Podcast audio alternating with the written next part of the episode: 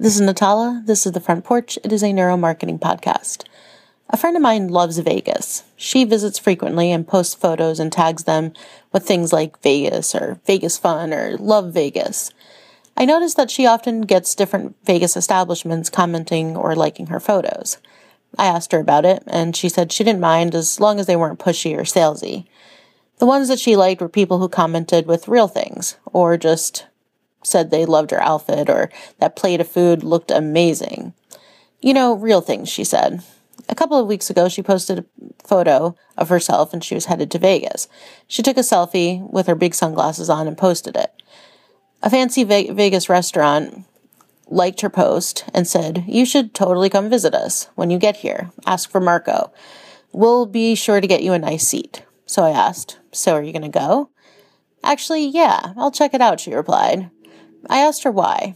I guess it feels like I know them. They've been talking to me on Instagram for a while, so I feel like I should introduce myself or say hi. Plus, they seem really nice. This is marketing today. Social media has given companies a platform for almost 20 years, believe it or not, to stay connected directly, one on one with their customers. It is the modern way of doing word of mouth marketing, and nothing can compare to it. With TV, print, radio, you don't get that back and forth conversation. You get one pitch to put in front of someone's face or ears if it's on the radio. And that's it. And when you talk to a customer on Facebook or Twitter or Instagram or Pinterest or wherever, you get to become part of their lives. And you can do that in genuine ways. And why is that important? Oxytocin.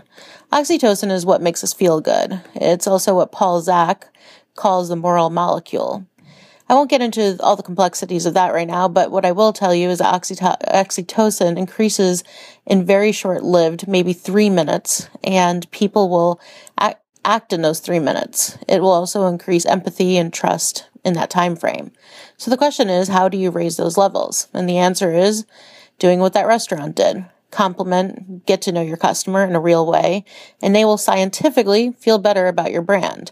They are also more likely to remember you and more likely to tell your, their friends about you. I'm always shocked when modern companies are still not sure about social media. It's in a way the oldest form of marketing. Just get to know the people in your community. It can't get much more simple than that.